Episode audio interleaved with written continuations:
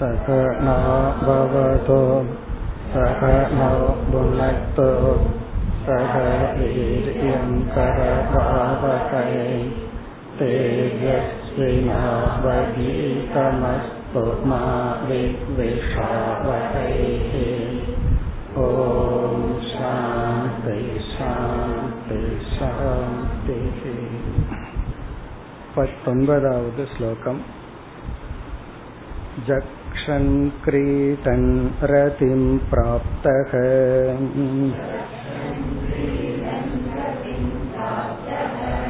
स्त्रीभिर्यानैस्ततेतरैः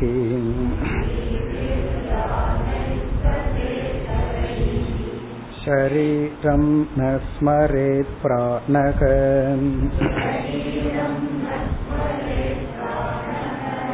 कर्मणा जीवयेतमुम्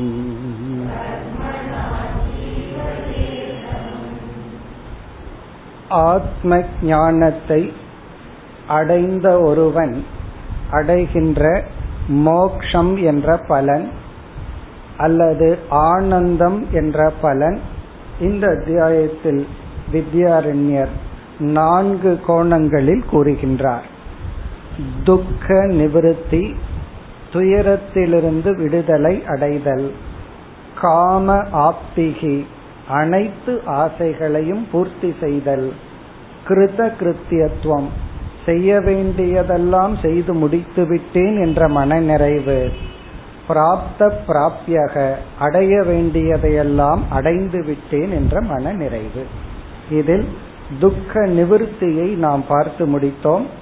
பதினெட்டாவது ஸ்லோகத்திலிருந்து முப்பத்தி ஏழு வரை காம ஆப்திகி அடைய வேண்டிய அனைத்தையும் அடைந்து விட்டார். இவைகள் அனைத்தும் உபனிஷத்துக்களில் கூறப்படுகின்ற மோட்சத்துக்கான லட்சணங்கள். அதைத்தான் வித்யாரிஞர் இங்கிடம் கூறியுள்ளார். அதனால் உபனிஷத் பிரமாணத்தை பத்தொன்பதாவது ஸ்லோகத்தில் குறிப்பிட்டார். சென்ற வகுப்புல பார்த்தோம். ஞானி மற்றவர்களைப் போல் சாதாரணமாகத்தான் இருப்பான். விசேஷமா அவனிடத்தினுடைய செயல்பாட்டில் பார்க்க முடியாது. ஜக்ஷன் கிரீடன் மகிழ்ந்து கொண்டும் இந்த உலகத்தில் விளையாடி கொண்டும் இருப்பான். ஷரீரம் ந ஸ்மரே அதுதான் முக்கியம். ஆனால் அவனுக்கு அந்த ஷரீர அபிமானம் இருக்காது. இருமைகள் சத்தியம் என்ற புத்தியும் அவனுக்கு இருக்காது. இந்த இருமைகளெல்லாம் பொய் என்று உணர்ந்து கொண்டு சரீர அபிமானம் அற்றவனாக சாதாரணமாக இந்த உலகத்தில் வாழ்ந்து வருகின்றான். அடுத்த கேள்வி அவனுக்கு வாழ்வதற்கு என்னதான் காரணம்? பிராணக அமும் கர்மனா ஜீவையே. அவனுடைய பிராணன் கர்மத்தினால் அவனை வாழ வைக்கின்றது. இங்க கர்மனா என்றால் பிராரப்த கர்ம வசேன. பிராரப்த கர்மம் இருப்பதனால் அவனுடைய பிராணன் அவனிடம் இருக்கின்றது. வேறொரு இடத்துல தாவதேவ சிரம் என்று சொல்லப்படும். அவன் வெயிட் பண்ணிட்டு இருக்கானா? சில சமயங்கள்ல எல்லாம் இந்த பஸ் ஸ்டாண்ட்லயோ யாருக்காவது வெயிட் பண்ணுவோம்ல அதுபோல ஞானி எதுக்காக வெயிட் பண்றான் அப்படின்னா எப்போ இந்த பிராணன் நிக்கும்னு வெயிட் பண்ணிட்டு இருக்கானா அப்படின்னு என்ன அர்த்தம்? பிராணன் இருக்கும் வரை இருக்கட்டும் என்று மரண பயமற்றவனாக அவன் வாழ்ந்து வருகின்றான். இனி வந்து இந்த காம ஆப்திகி அனைத்து ஆசைகளையும் நிறைவேற்றியவன்கிற கருத்தை நேரடியாக அடுத்த ஸ்லோகத்திலிருந்து விளக்க ஆரம்பிக்கின்றார். இருபதாவது ஸ்லோகம். सर्वान् कामान् सहाप्नोति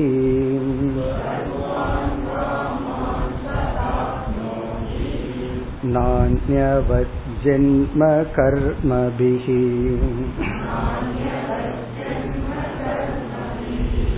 वर्तन्ते श्रोत्रिये भोगाः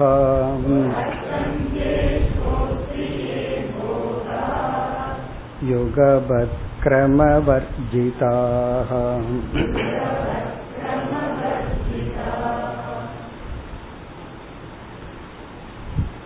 இந்த இருபதாவது ஸ்லோகத்திலிருந்து இந்த தலைப்பு முடியும் வரை முப்பத்தி ஏழாவது ஸ்லோகம் வரை காம ஆப்திகி ஞானி ஒருவன் மோக்ஷத்தை அடைந்தவன் அனைத்து ஆசைகளையும் பூர்த்தி செய்துள்ளான் என்கின்ற சொல்லுக்கான விளக்கம் தைத்திரிய உபனிஷத்திலிருந்து எடுத்து வித்யாரண்யர் விளக்குகின்றார்.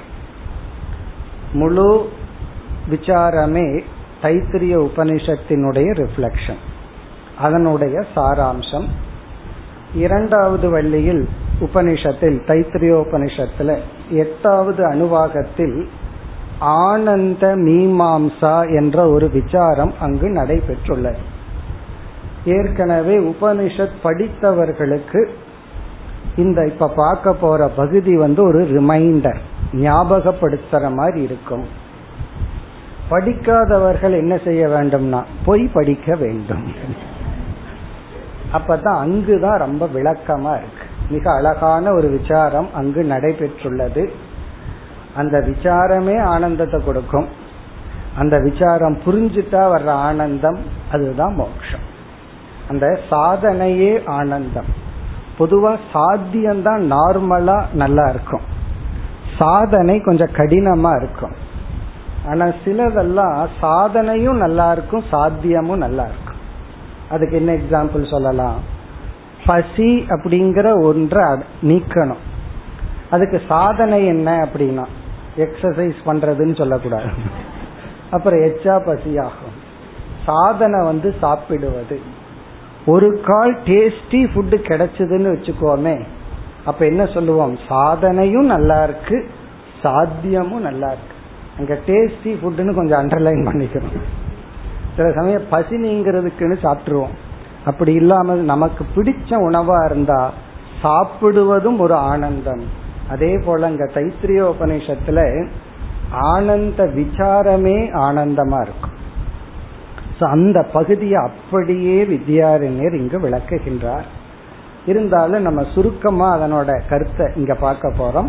விளக்கமா மறந்திருந்தா மீண்டும் அதை கேட்போம். படிக்கவே இல்லைன்னா மீண்டும் கண்டிப்பாக அதை படிக்க வேண்டும். அவ்வளவு அழகா இருக்கும் ஆனந்தத்தை பற்றிய விசாரம். நம்ம பஞ்சதசியில இந்த கடைசி ஐந்து அத்தியாயங்களினுடைய தலைப்பே ஆனந்தம் தான் அதனாலதான் வித்யாரண்யர் வந்து ஆப்டா கரெக்டா உபனிஷத்திலிருந்து அந்த பகுதியை எடுத்து விளக்குகின்றார். இப்ப அதைத்தான் இங்க கொட்டேஷனா கொடுக்கிறார். சர்வான் காமான் சக ஆப்னோதி. உபனிஷத்தினுடைய வாக்கியத்தின் அர்த்தத்தை அப்படியே சொல்ற இது வந்து இரண்டாவது வள்ளி ஆனந்த வள்ளி. அதனுடைய ஆரம்பத்திலேயே சொல்ற கருத்து. சர்வான் காமான் ஞானியானவன் யோவேத நிகிதம் குகாயாம் சோஷ்ணுதே சர்வான் காமான் சக.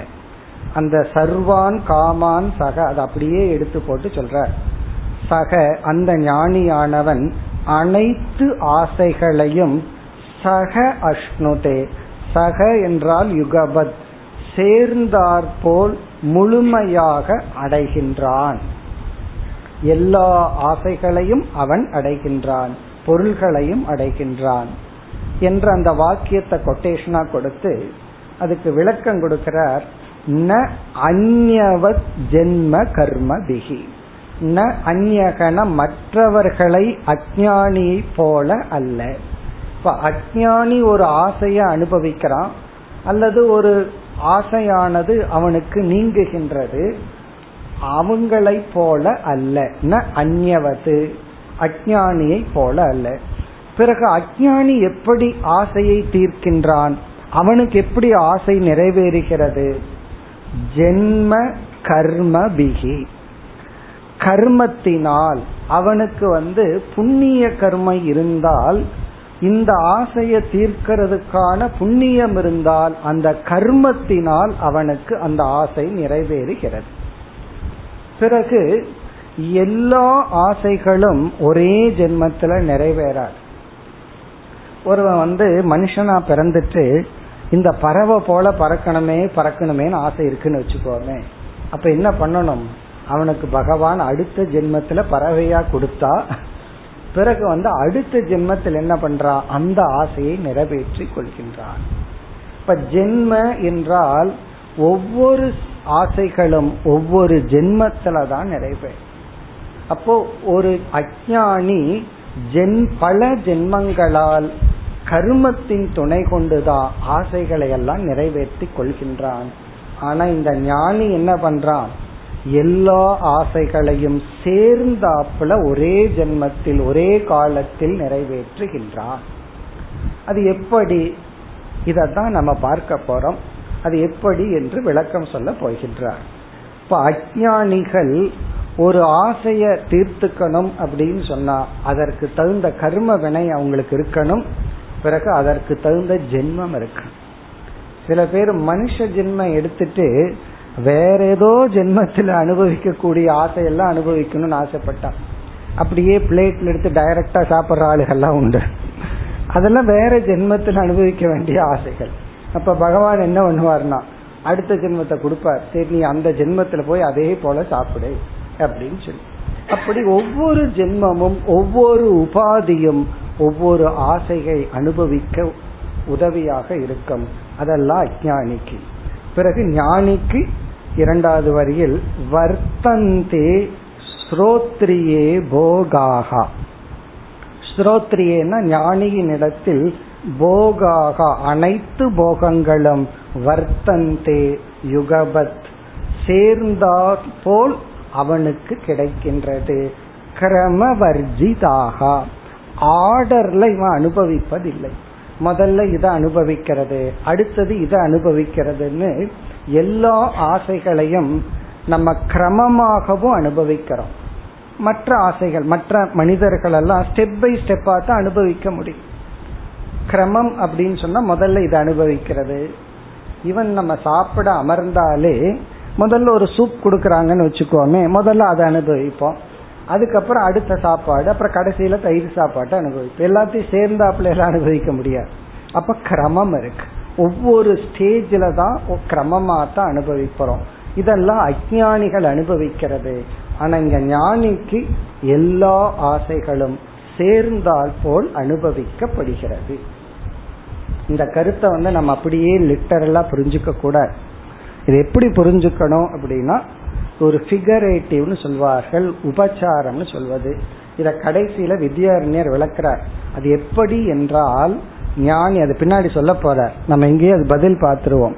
இல்ல அப்படின்னா இங்கேயே நம்ம தவறான கருத்தை மனசுல உருவாக்கிக்குவோம். பின்னாடி எப்படி ஜஸ்டிஃபை பண்ணி விளக்க போறாருன்னா ஞானி தானே அனைத்து ஜீவர்களாகவும் உணர்வதனால் அந்தந்த ஜீவர்களுக்குள்ளிருந்து நான் தான் அந்த ஆசையை அனுபவிக்கின்றேன்னு சொல்லி அந்த சர்வாத்ம பாவம் இருக்கிறதுனால ஞானி அனைத்து ஆசைகளையும் அனுபவிக்கின்றான்.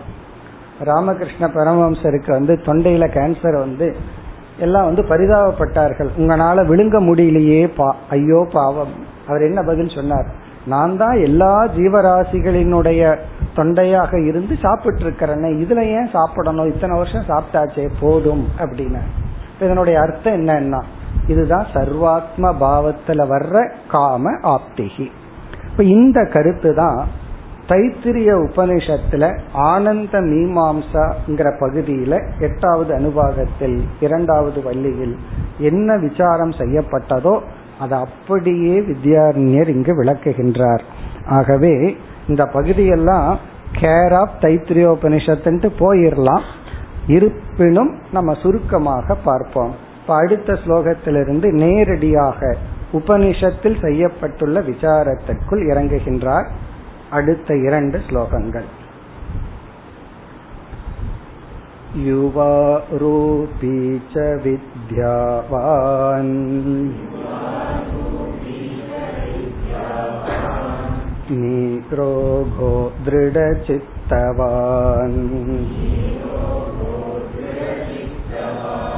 सैन्योपेतः सर्वपृथिवीम्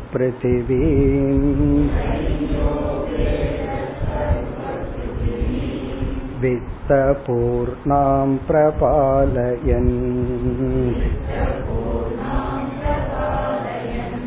सर्वैर्मानुषकैर्भोगैः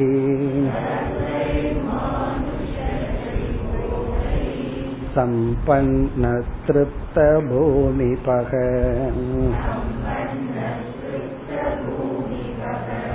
यमानन्तमवाप्नोति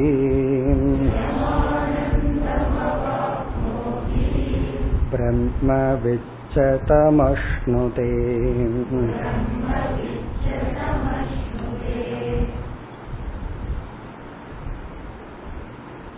தைத்திரிய உபனிஷத்தில் எவ்விதம் அங்கு விசாரம் நடைபெற்றது அந்த விசாரத்தினுடைய முக்கிய நோக்கம் என்ன என்று சுருக்கமாக நாம் ஞாபகப்படுத்திக் கொண்டு ஸ்லோகங்களுக்குள் செல்லலாம் இப்ப நம்ம வந்து அந்த உபனிஷத்துல எப்படி விசாரம் செய்யப்பட்டதுங்கிற கருத்துக்கு செல்கின்றோம். அந்த ஆனந்த மீமாம்சையினுடைய முக்கிய தாத்பரியம் உபனிஷத்தினுடைய முக்கிய நோக்கம் வந்து எந்த ஒரு ஆனந்தம் ஒரு எந்த ஒரு ஜீவனை ஜீவனுக்கு காரணமாக உள்ளதோ இப்போ ஒரு மனிதனுக்குள்ள எந்த ஒரு பிரம்மன் இருந்து நாம் அனுபவிக்கின்ற அனைத்து ஆனந்தங்களுக்கும் காரணமாக உள்ளதோ அதே ஆனந்தம்தான் ஹிரண்ய கர்ப்பனுக்குள்ள இருக்கு. இரண்டு ஜீவனுக்குள்ளேயும் அதே ஒரே ஒரு ஆனந்தம் தான் சொல்லி ஜீவ ஈஸ்வர ஐக்கியத்துக்காக ஆனந்த மீமாம்சை செய்யப்பட்டது. எப்படி எந்த ஒரு சைத்தன்யம் என்னுடைய புத்தியை பிரகாசப்படுத்துகிறதோ எந்த ஒரு சைத்தன்யம் ஈஸ்வரனுடைய புத்தியை பிரகாசப்படுத்துகிறதோ அந்த இரண்டு சைத்தன்யமும் ஒன்றுதான். இப்ப எந்த ஒரு ஆனந்தம் எந்த ஒரு ஜீவன் ஒரு கொசுவாகலாம் அல்லது ஒரு சிறிய பூச்சி ஆகலாம் அதற்குள்ள அது அனுபவிக்கிற ஆனந்தத்துக்கு ஆதாரமா உள்ளதோ அதே ஆனந்தம் தான் ஹிரண்ய கர்ப்பன்னு சொல்லப்படுகின்ற ஹையஸ்ட் தேவதை. அந்த தேவதையினுடைய ஆனந்தத்துக்கும் காரணம். இந்த இரண்டு அனுபவிக்கின்ற ஆனந்தங்கள் ரிஃப்ளெக்ஷன் பிரதிபிம்பம் மூலம் வந்து ஒரே ஆனந்த சொரூபம் என்று ஆனந்த சொரூபந்தான் பிரம்மன். அது ஏக்கம்ங்கிற அறிவுக்காக அங்கு விசாரம் செய்யப்பட்டது. பிறகு தைத்திரிய உபனிஷத்தில் இந்த விசாரத்தினுடைய அடுத்த முக்கிய நோக்கம் நாம் அனுபவிக்கின்ற இந்த ஆனந்தங்களில் தாரதமியத்தை பார்க்கின்றோம். தாரதமியம்னா கிரடேஷன் கொஞ்சம் அதிகமா இதை விட கொஞ்சம் அதிகமா அப்படின்னு பார்க்கிறோம். இந்த ஆனந்தத்தின் அதிகரிப்புக்கு என்ன காரணம்? இப்ப ஒரு பொருள் வாங்க போறோம் ஒரு காரே வாங்க போறோம்னு சொல்லுவோம் வச்சுக்கோமே. பத்து லட்சத்து கொடுத்தா ஒரு விதமா இருக்கு. அதே இது இருபத்தஞ்சு லட்சம் கொடுத்து வாங்கினோம்னா என்ன வித்தியாசம்னா வேற்றுமை என்னன்னா இந்த பணத்துக்கு வேற்றுமை என்னன்னா இந்த டுவெண்ட்டி ஃபைவ் லேக்ஸ் கொடுக்கற கார் வந்து பத்து லட்சம் காரை விட அதிக கம்ஃபர்ட கொடுக்கும். அதிக ஆனந்தத்தை கொடுக்கும். அப்ப நம்ம அனுபவத்துல கிரடேஷன் இருக்கு. ஆனந்தத்தினுடைய படித்துறைகள் இருக்கின்றன. இப்போ உபனிஷத்து என்ன சொல்கின்றது? இந்த விசாரத்தில் எது அதிகரிக்க அதிகரிக்க ஆனந்தம் அதிகரிக்கும்? நம்ம நினைச்சிட்டு இருக்கோம் பணம் அதிகரிக்க அதிகரிக்க ஆனந்தம் அதிகரிக்கும். உபனிஷத் வந்து வேறு ஒரு கருத்தை சொல்கிறது. உனக்கு வைராகியம் அதிகரிக்க அதிகரிக்க ஆனந்தம் அதிகரிக்கும். அதாவது வைராகியம் இன்க்ரீஸ் ஆக இன்க்ரீஸ் ஆக உன்னுடைய குவாலிட்டி ஆஃப் சுகமும் இன்க்ரீஸ் ஆயிட்டு இருக்கு இதுதான் உபனிஷத் சொல்ற கருத்து. ஆனா இது நம்ம அனுபவத்திற்கு கொஞ்சம் முரண்பட்ட மாதிரி தெரியலாம். ஒரு பொருளை நானே அனுபவிக்கும் போது ஒரு ஒரு யூனிட் ஆஃப் ஹாப்பினஸ் ஆனந்தத்தின் ஒரு பங்கு இருக்கு.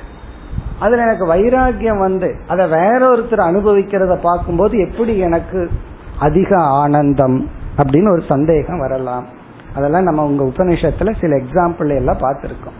அது எவ்வளவு அப்படின்னு சொன்னா ஒரு பொருள் மீது நாம வந்து அனுபவித்தால் எவ்வளவு அளவான சுகம் வருமோ அதே பொருள் மீது நமக்கு வைராகியம் ஏற்பட்டால் அதைவிட நூறு மடங்கு சுகம். அங்க உபனிஷத் சொன்ன கண கால கணக்கு அந்த அளவு வந்து ஹண்ட்ரட் டைம்ஸ் நூறு மடங்கு அதிகம். இது எக்ஸாக்ட்லி கணக்குக்கு இங்க முக்கியம் அல்ல. அதிகம் அத உபனிஷத் நூறு மடங்குன்னு சொல்லு நூறு மடங்கு சுகம் அதிகம். அதை நம்ம புரிய வைக்கிறதுக்கு நம்மளாக ஒரு இனிப்பை சாப்பிட்ட ஒரு சுகம் இருக்கு.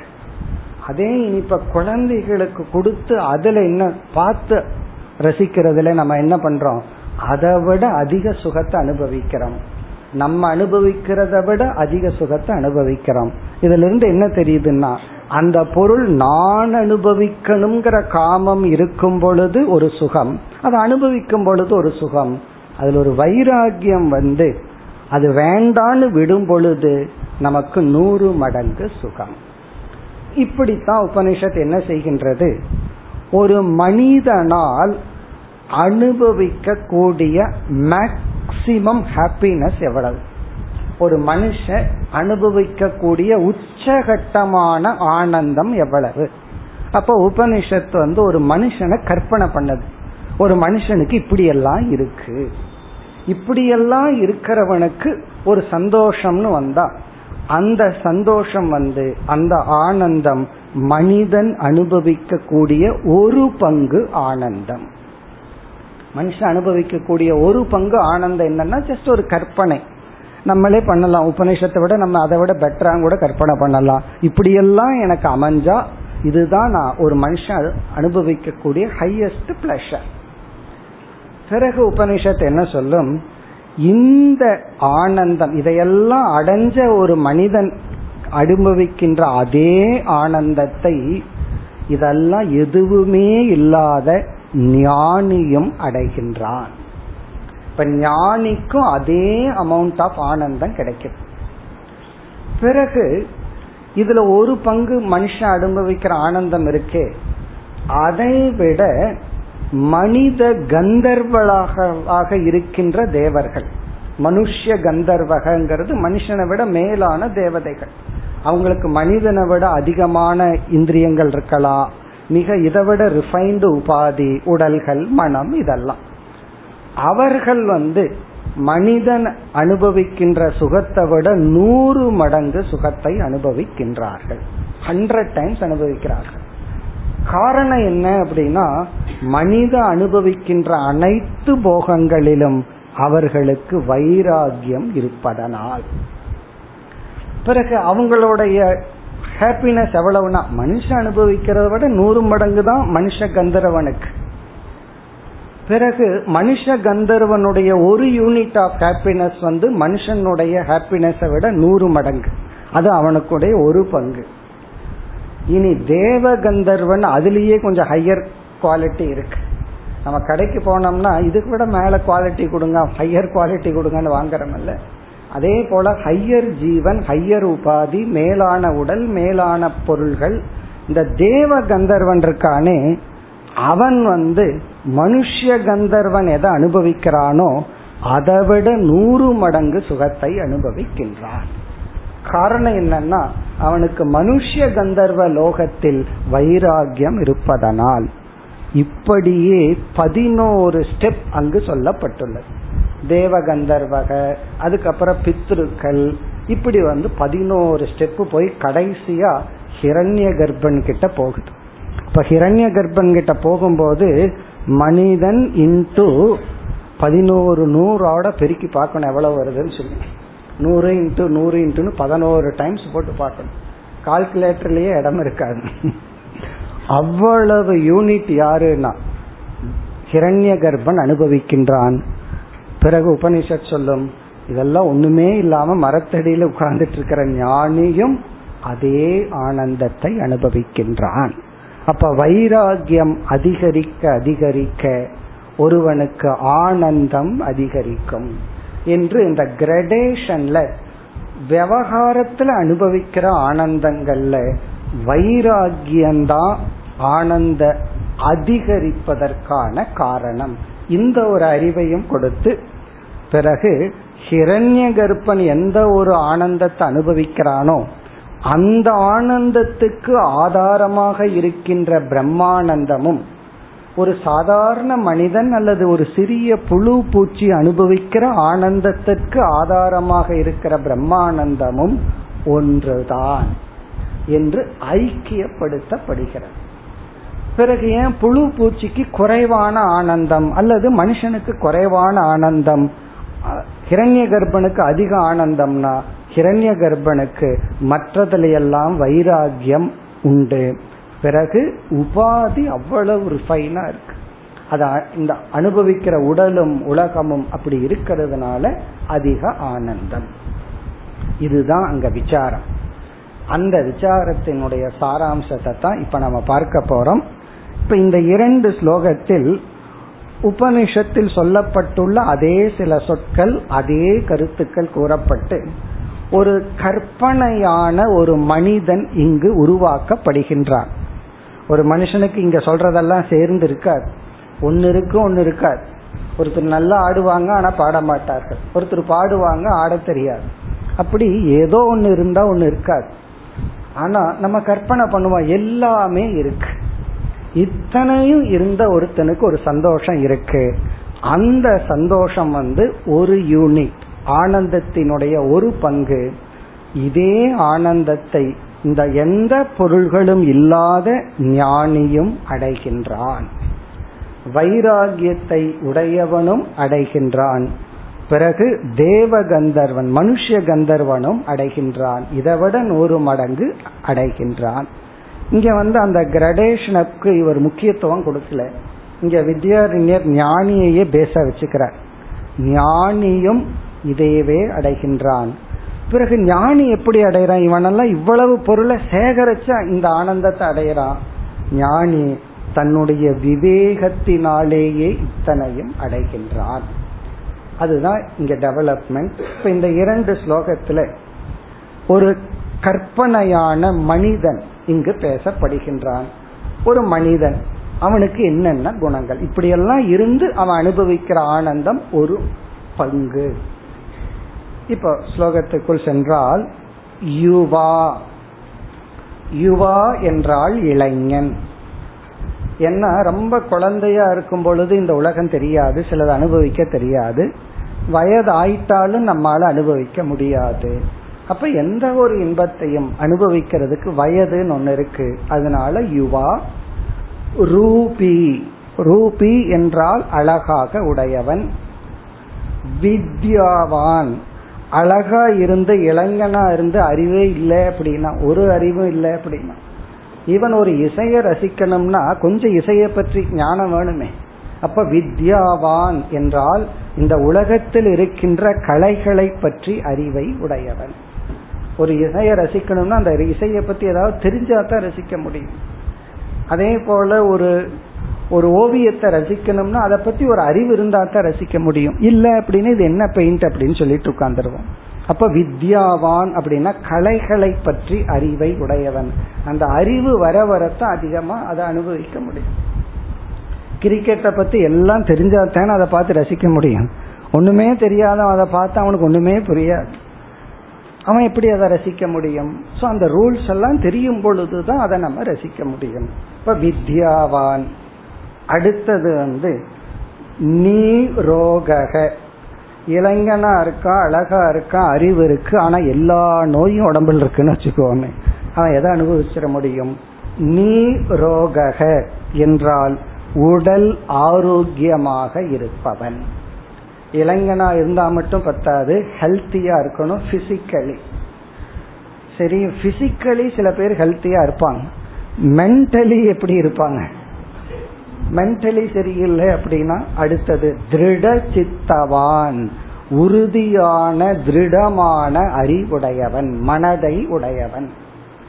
ஏன்னா இதெல்லாம் இருந்து மைண்ட் வந்து எங்கேயுமே நிக்காம சஞ்சலத்தோட இருந்த என்ன பிரயோஜனம்? இப்ப திருட சித்தவான் திருடமான அறிவை உடையவன். பிறகு வந்து இப்படி எல்லாம் ஒருத்தனுக்கு இருக்கு. நல்ல அறிவு ஆரோக்கியம் இளமை நோயின்மை இதெல்லாம் இருக்கு. அவனை சுத்தியும் பூரா பகைவர்கள் தான் இருக்காங்கன்னு வச்சுக்கோமே. எல்லாமே பகைவர்களா இருந்தா என்ன ஆகிறது? சைன்யோ பேதக. அவனுக்கு பாதுகாக்க ஒரு பெரிய சைன்யம் படையே உள்ளது. அவனுக்கு அவ்வளவு ஒரு செக்யூரிட்டி சைன்யோ சைன்யம்னா படை. பெரிய படை இருக்கு. பெரிய படை இருந்து நிலமே இல்லைன்னு வச்சா என்ன ஆகிறது? அப்போ சர்வ பிருத்திவீன். அவன் வந்து இந்த பூமியில் இருக்கிறது எல்லாமே அவனுக்கு தான் சொந்தம். இந்த அமெரிக்கா ரஷ்யா இந்தியாலாம் கிடையாது. எல்லாமே அவனு தான் இப்படி ஒரு கற்பனை. இந்த உலகமே கிரீன் ஹவுஸ் சொல்றமே இந்த பூமி எல்லாமே அவனது தான் சர்வ பிருத்திவியும் எல்லா பூமியையும் அவன் ஆழ்கின்றான் திடீர்னு இப்படி வந்ததுக்கு அப்புறம் பூமி எல்லாம் பானை பாலைவனமாயிட்ட என்ன ஆகுறதுன்னா வித்த பூர்ணாம் அந்த பூமி செழிப்பாக உள்ளது. எவ்வளவு ஆசையை தூண்டுறாங்க பாருங்க. அந்த பூமி வந்து செழிப்பாக உள்ளது. செழிப்பான பூமி. இது இருக்கு. பிரபாலயன். இதை அவன் ஆட்சி செய்து வருகின்றான். இப்ப யாருன்னா? ராஜா. ஏன்னா பவர் இருக்கு மணி இருக்கு இளமை இருக்கு அறிவு இருக்கு ஆரோக்கியம் இருக்கு.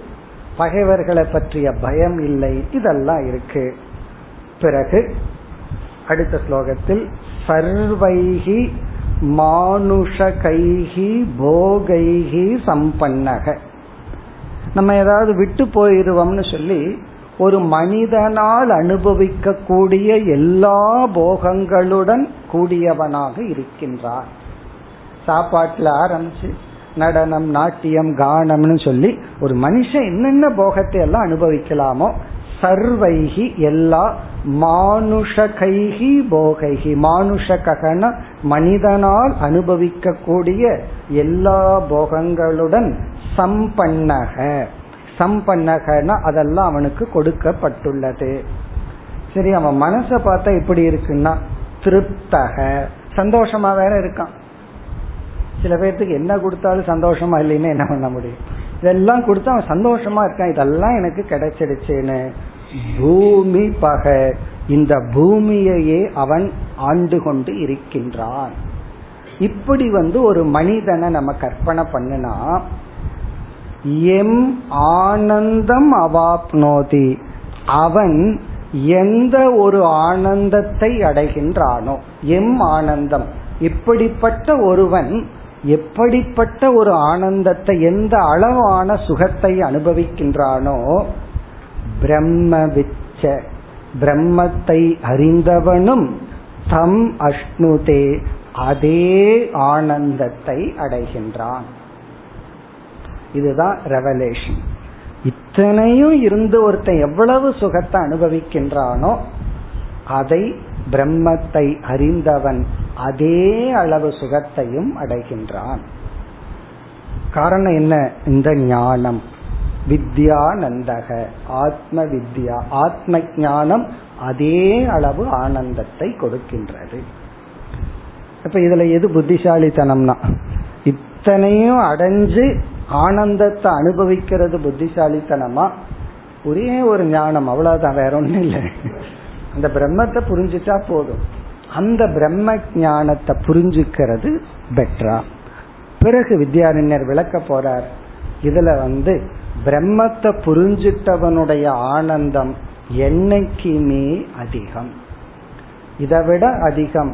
ஏன்னா இதே ஆனந்தம் தான் சொல்லிட்டோம்னா பிரம்ம ஞானத்தை அடையிறதுக்கு பேசாம இதையெல்லாம் அடையிறது ஈஸியா தோணிடும் சில பேர்த்துக்கு. ஸோ இதையெல்லாம் அடைஞ்சிடலாமேன்னு தோணும். பிறகு சொல்ல போறார் இதை விட பிரம்ம ஞானத்தை அடைவது சுலபம் அது அதிக ஆனந்தம்னு சொல்ல போற. இப்ப இங்கு வந்து தைத்திரிய உபனிஷத்துல அறிமுகப்படுத்தப்பட்ட முதல் ஃபர்ஸ்ட் யூனிட் ஆஃப் ஹாப்பினஸ் இங்க அறிமுகப்படுத்திட்டார். அங்க உபனிஷத் சொல்ற பாணியிலேயே தான் இந்த பகுதி முழுவதும் வித்யாரண்யர் எடுத்துட்டு போக போறார். அதனால வந்து நம்ம இது அப்படியே தைத்திரியத்தினுடைய ரிஃப்ளெக்ஷன் தான்.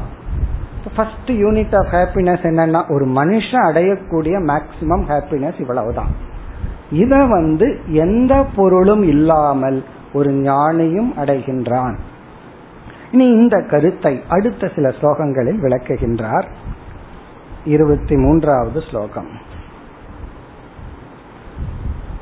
मर्त्यभोगे द्वयोर्नास्ति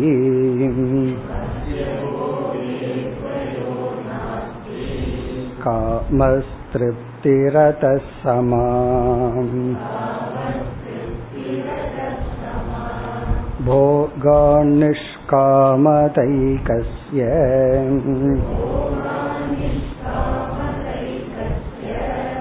परस्यापि विवेकतः।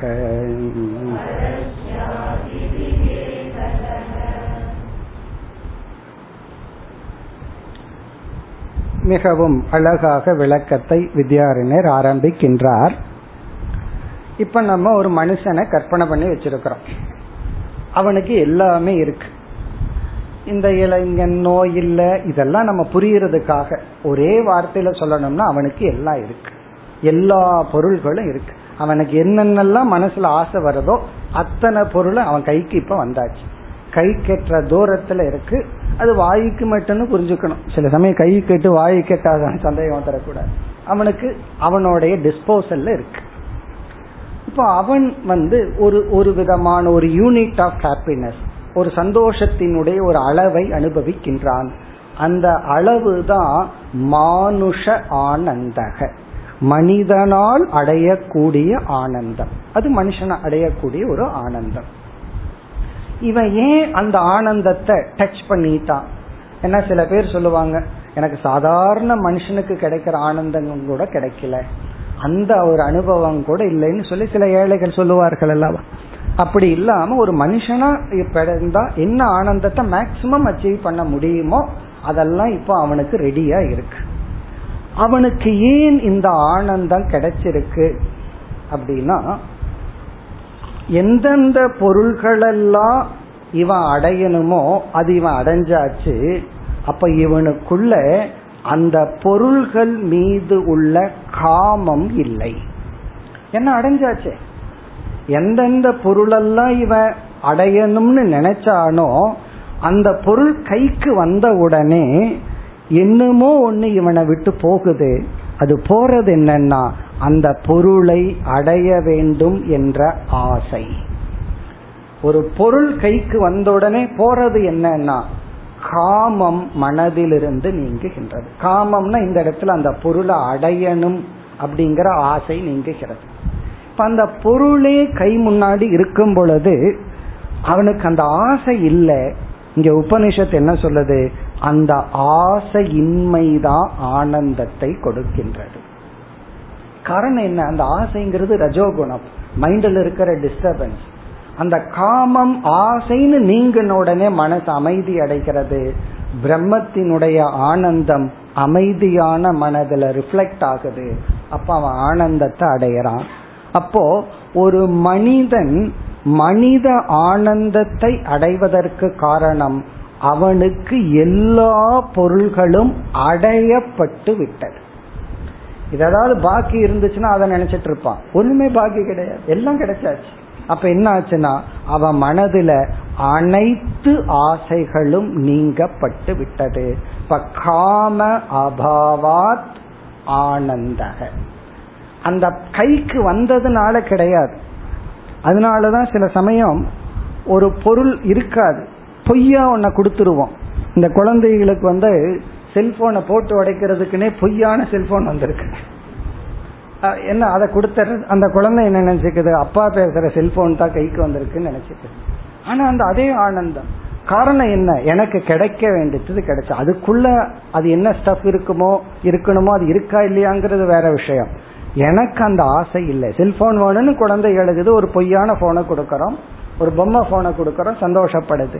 அப்ப அந்த குழந்தைக்கு என்ன நடக்குதுன்னா உண்மையிலேயே உண்மையான போன் தான் அதுக்கு சந்தோஷத்தை கொடுக்கணும்னா உண்மையான போன் தான் கொடுக்கணும். அதுக்கு சந்தோஷத்தை கொடுக்கறது அந்த காம நிவிருத்தி. எனக்கு இந்த பொருள் வேணுங்கிற ஆசை நீங்க. அந்த பொருள் வேணுங்கிற ஆசை நீங்கின உடனே அந்த குழந்தை சந்தோஷத்தை அடையும்.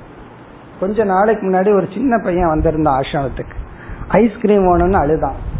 அம்மா கொடுக்க வேண்டான்ட்டாங்க நான் என்ன பண்ண தெரியுமோ? பழைய ஐஸ்கிரீம் டப்பாக்குள்ள ஏதோ சாக்லேட்டை போட்டு அவனுக்கு ஃப்ரிட்ஜ்ல இருந்து எடுத்து கொடுத்தேன். சந்தோஷமா வாங்கிட்டு கார் ஏறிட்டு போயிட்டான். அப்போ அவன் அழுதது கொஞ்சம் யோசிச்சு பார்த்தோம்னா அந்த ஃப்ரிட்ஜுக்குள்ள ஐஸ்கிரீமை பார்க்கறான். எனக்கு அது வேணும் வேணும்னு அழுகிறான் ஆக்சுவலி அவனுக்கு அது வேண்டாம். அவனுக்குள்ள ஒரு ஆசை வந்துடுச்சு. அதுல தவிச்சிட்டு இருக்கான். இப்ப என்ன பண்றோம்? அந்த ஆசையை நிவர்த்தி பண்றோம். அந்த ஐஸ் பழைய ஐஸ்கிரீம் டப்பாக்குள்ள ஒரு சாக்லேட்டை போட்டோ அல்லது ஒரு பிஸ்கட்டை போட்டு கையில கொடுத்துட்டு நீ கார்ல போகும்போது சாப்பிடுன்னு கொடுத்தாச்சு.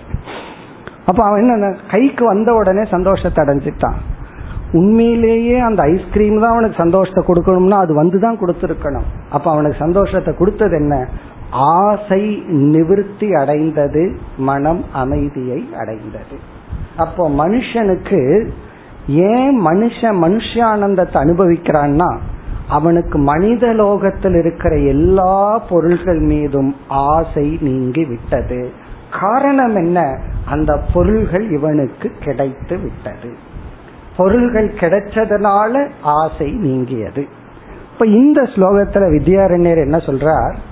இரண்டு விதத்தில் இந்த ஆசையானது நீக்கப்படும்.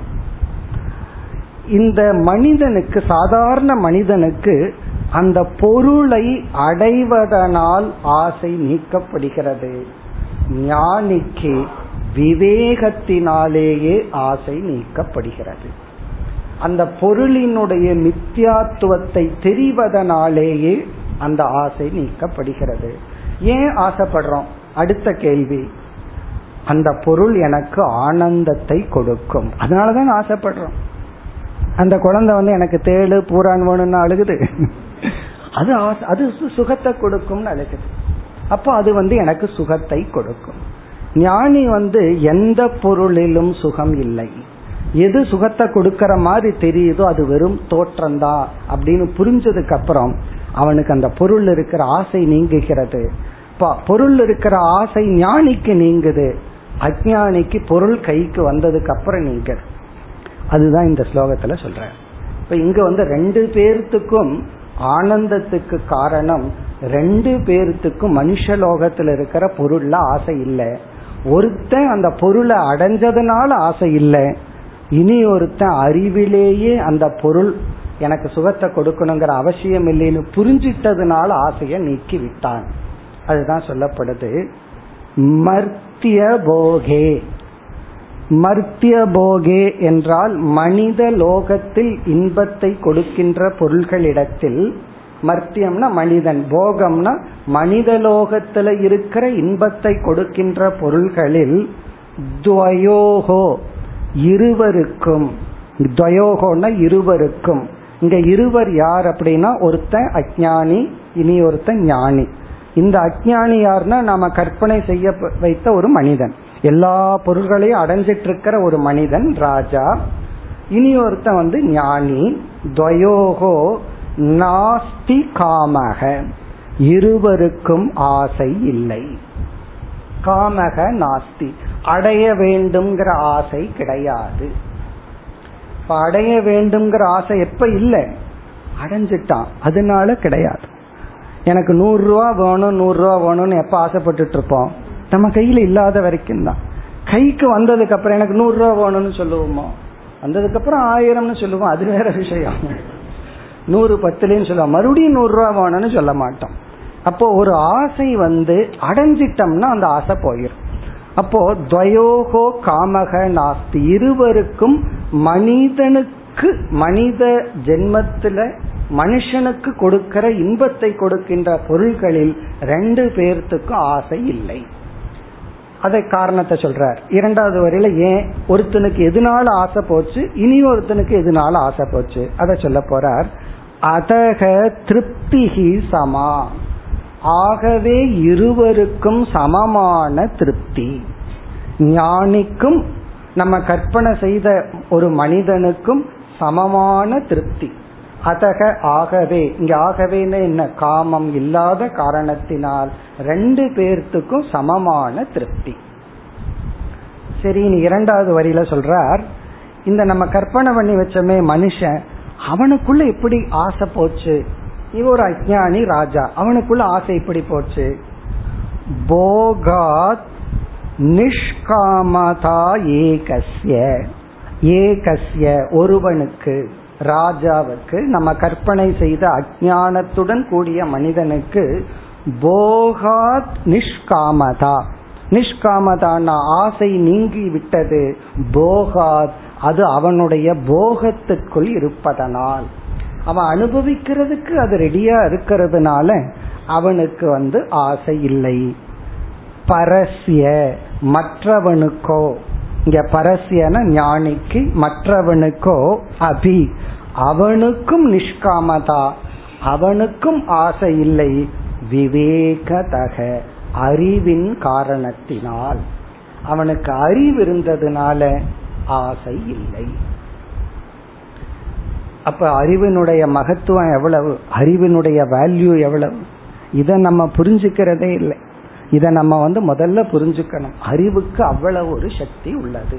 அப்போ ஒருவனுக்கு அந்த பொருள்களை எல்லாம் போகிக்கிறதுனால கிடைச்சதுனால ஆசை போயாச்சு. அதனால அவன் திருப்தியா இருக்கிறான். மைண்ட்ல ஆசைன்னு இல்லைன்னா சந்தோஷம். இனி ஒருவனுக்கு அந்த பொருள் இல்லை. ஆனா விவேகத்தினாலேயே ஆசையை நீக்கி உள்ளான். அதனால் திருப்திகி சமா. இப்ப இந்த இடத்துல தற்காலிகமா சொல்லிடுறாரு. ஞானிக்கும் அஜானிக்கும் ஒரே அளவு சந்தோஷம் தர பிறகு சில ஸ்லோகங்களுக்கு அப்புறம் சொல்லுவார் ஆனால் அஜானியை விட ஞானியினுடைய ஆனந்தம் அதிகம். அது என்ன ஒரு லாஜிக்கோட சொல்ல போற. இப்ப இங்க கடைசி என்ன சொன்னார்? விவேக தக அறிவினால் அறிவினால் இவனுக்கு ஆசை இல்லை. அந்த அறிவு இவனுக்கு எப்படி வந்தது? அந்த அறிவை இவன் எங்கிருந்து பெற்றான்? அது என்ன அறிவு? எந்த ஒரு அறிவு இவனுக்கு ஆசையை எல்லாம் நீக்கியது? அதை அடுத்த இரண்டு ஸ்லோகத்தில் குறிப்பிடுகின்றார். அந்த விவேகத்தக அந்த விவேகத்தை விளக்குகின்றார். ஞானி அடைந்த அறிவு. எந்த ஒரு அறிவு இவனுக்கு வைராகியத்தை கொடுத்ததோ அந்த அறிவு இப்பொழுது வர்ணிக்கப்படுகிறது. இந்த அறிவைத்தான் நாமும் அடைய வேண்டும். இருபத்தி நான்காவது ஸ்லோகம். श्रोत्रियत्वात् वेदशास्त्रैः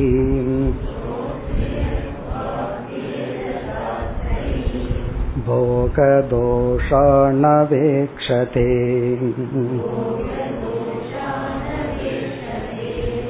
राजा बृहद्रतो दोषान्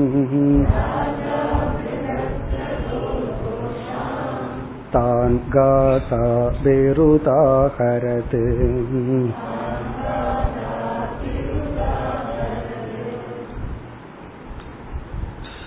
ஸ்ரோத்ரியத்துவாத் ஸ்ரோத்ரியத்துவாத் என்றால் இவன் விசாரம் செய்து சாஸ்திரங்களை கேட்டதினாலேயே இவனுக்கு விவேகம் வந்துள்ளது அப்ப விவேகத்துக்கு என்ன காரணம்னா கேட்டல் அறிவு வரணும்னா என்ன பண்ணணும்னா அறிவுக்கு வழி வந்து காது.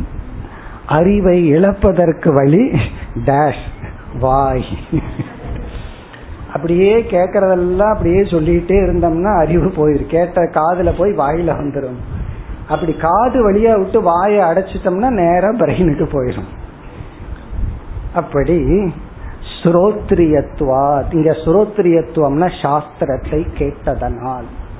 இந்த உண்மைகளை விளக்கும் சாஸ்திரத்துல கேட்டதனால பிறகு என்ன சாஸ்திரம்? என்ன எத்தனையோ சாஸ்திரம் இருக்கு அலங்கார சாஸ்திரம் நல்லா இருக்கு.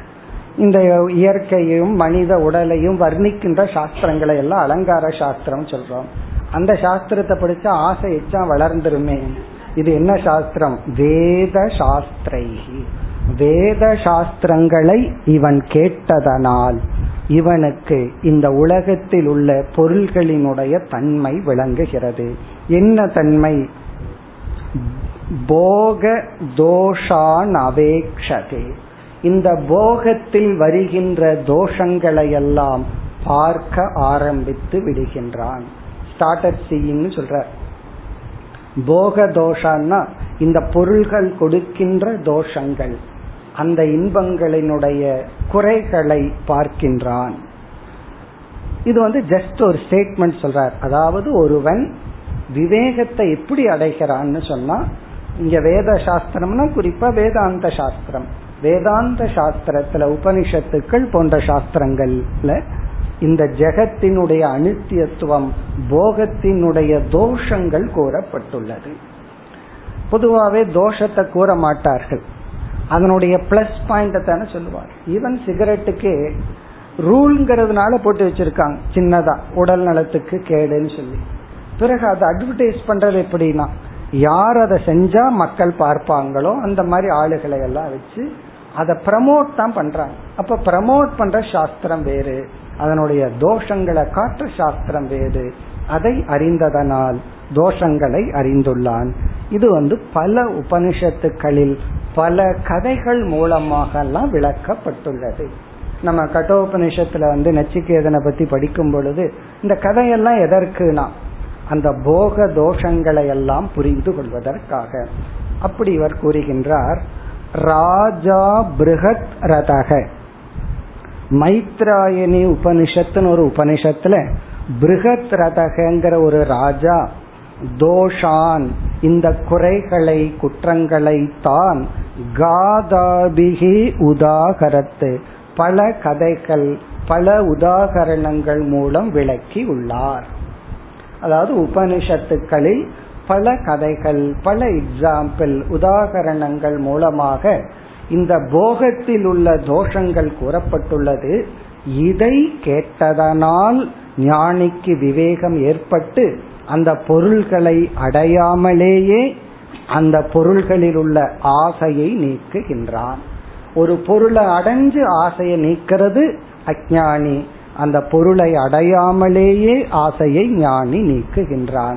இனி அடுத்த கேள்வி என்னென்ன தோஷங்கள் எல்லாம் இருக்கின்றது? மிக அழகாக தோஷங்களை வரிசைப்படுத்துகின்றார் அடுத்த ஸ்லோகத்தில் देहदोषान् चित्तदोषान्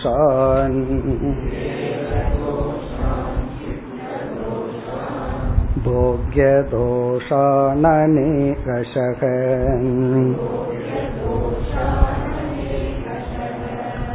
शुनावान्ते पायसे नो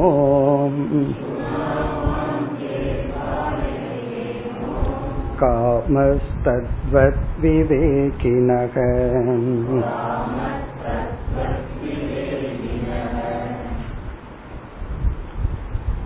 வித்யாரண்யர் மிக சுருக்கமாக அழகாக அந்த தோஷங்களை வரிசைப்படுத்துகிறார் நம்ம வந்து பல சாஸ்திரங்கள்ல படிச்சிருப்போம். அனித்தியத்துவ தோஷம். ஒரு பொருள் மீது நம்ம எவ்வளவுதான் ஆசைப்பட்டாலும் அது அழிவுக்கு உட்பட்டது. பலகீனத்துவம் அது நம்மை பலகீனப்படுத்தும். அது நமக்கு நோயை கொடுக்கும் எத்தனையோ தோஷங்கள் எல்லாம் இந்த வைராகியம்ங்கிற டாபிக்ல நம்ம படிச்சிருக்கிறோம். அந்த தோஷங்களை மிக அழகா வருஷப்படுத்துறார் தேக தோஷான். இந்த சரீரத்தில் இருக்கின்ற இயற்கையான தோஷங்கள். இந்த உடம்பில் இருக்கின்ற தோஷங்கள். என்ன பெரிய தோஷம் என்ன தெரியுமோ? காலம். எல்லாத்துக்கும் டைம் ஒன்று இருக்கு. அவ்வளவு தூரம் தான் இந்த உடல் இருக்கிற உறுப்புகள் எல்லாம் ஆரோக்கியமா வேலை செய்யும். எவ்வளவு ஆசனங்கள் பண்ணி என்ன பண்ணினாலும் அதற்குன்னு ஒரு டைம் இருக்கு. அதற்கு மேல லைஃப் கிடையாது. இப்ப தேக தோஷான். பிறகு ஒரு போகத்தை அனுபவிக்க அனுபவிக்க தேகம் வந்து பலகீனப்படும். தேகம் நோய்வாய்க்கு உட்பட்டது. இங்க தேக தோஷம்னா தேகத்துல எல்லா ஆர்கன்லயும் ஒவ்வொரு நோய் வச்சிருக்கார் பகவான். அதனாலதான் ஒவ்வொரு ஆர்கனுக்கும் ஒவ்வொரு டாக்டர் தேவைப்படுது முன்ன வந்து ஒரே ஒரு பல் டாக்டர் தான். இப்ப பாருங்க அதுல எத்தனை டிவிஷன் பல்ல போய் ஒரு டாக்டர்கிட்ட காமிச்சா இதுக்கு வேற பல் டாக்டர்கிட்ட போங்கன்ற அப்படி ஒவ்வொரு பல்லுக்கும் ஒவ்வொரு டாக்டர் இருக்கார். அந்த பல்லுல சிகிச்சைக்கு ஒவ்வொரு டாக்டர். இதெல்லாம் தேக தோஷாக. எவ்வளவு நாள் முறுக்கு சாப்பிட முடியும்? பல்லு இருக்கிற வரைக்கும் தான். தேக தோஷாக. அடுத்ததுக்கு போயிட்டோம்னா சித்த தோஷான். மைண்ட் இருக்கே. அதுல எவ்வளவு தோஷங்கள் இருக்கின்றன? எவ்வளவு பலகீனங்கள் மைண்டுக்கு இருக்கு? சித்த தோஷான் சரி இந்த ரெண்டுமே ஸ்ட்ராங்கா இருக்குன்னு வச்சுக்கோமே. அடுத்த தோஷம் என்னன்னா போக தோஷான். நம்ம எந்த பொருள் அனுபவிக்கிறோமோ அதுலேயே தோஷம் இருக்கு. பாடி மைண்டு கரெக்டா இருந்தாலும் அந்த பொருள்ல குற்றம் இருக்கின்றது தோஷங்கள் இருக்கின்றது. அநேகசக எண்ணிக்கைக்கு அடங்காத குறைகள் குற்றங்கள். ஒரே ஒரு குற்றம் எதுவுமே என்னை நிரந்தரமாக முழுமையாக திருப்திப்படுத்தாது. இந்த ரெண்டு கண்டிஷன் நிரந்தரமாக இரண்டாவது முழுமையாக. அப்போதைக்கு திருப்திப்படுத்துற மாதிரி பொருள்கள் திருப்திப்படுத்தலாமே தவிர எந்த பொருளும் என்னை திருப்திப்படுத்தாது. நான் கேட்கிற திருப்திய நான் நாடுகின்ற நிறைவை இந்த உலகத்தில் என்னுடைய சரீரம் மனம் உட்பட எதுவும் என்னை திருப்திப்படுத்தாது. இந்த அறிவை அடைந்ததற்கு பிறகு அவன் மீண்டும் போகத்திற்குள் செல்ல மாட்டான். மீண்டும் மீண்டும் போகுது மைண்ட் அப்படின்னா அந்த அறிவுல நம்ம ஸ்டடி ஆகலின்னு அர்த்தம். அந்த அறிவுல உறுதியாகிவிட்டால் மீண்டும் நாம் செல்ல மாட்டோம். அதுக்கு ஒரு உதாரணம் கொடுக்கிறார். இதெல்லாம் வந்து சாஸ்திரத்துல சொல்லப்படுற மிக மிக ஒரு கீழான உதாகரணங்கள் அது ஏன் அந்த மாதிரி ஒரு அருவறுப்பான உதாகரணம் சொல்லப்படுதுன்னு சொன்னா அதுக்கு அதனுடைய முக்கியத்துவத்திற்காக சொல்லப்படுகிறது. சுனா வாந்தே பாயசே நோ. சுனா என்றால் ஒரு நாய். எதையாவது சாப்பிட்டுட்டு ஜீர்ணிக்க முடியாம அது வாமிட் பண்ணிடுச்சுன்னா அதை எப்படி மனிதன் போய் எடுத்து உட்கொள்ள மாட்டானோ அதுபோல ஞானி தோஷத்தை அறிந்ததற்கு பிறகு மீண்டும் அதற்கு செல்ல மாட்டான். சுனா வாந்தே வாந்தின வாமிட். பாயசே பாயசேன உணவு. அது ஒரு ஸ்வீட்டான பாயசமாக கூட இருக்கலாம். நோ காமக. அதில் ஒரு மனுஷனுக்கு ஆசை வராதோ? தத்துவத் விவேகினக. அதுபோல் ஞானிக்கு விவேகிக்கு. மேலும் அடுத்த வகுப்பில் தொடர்போம். ॐ पूर्णमदपूर्णमिदं पूर्णात् पूर्णमुदच्छते पूर्णस्य पूर्णमासाय पूर्णमेवावशिष्यते ॐ शान्ति शान्ति शान्तिः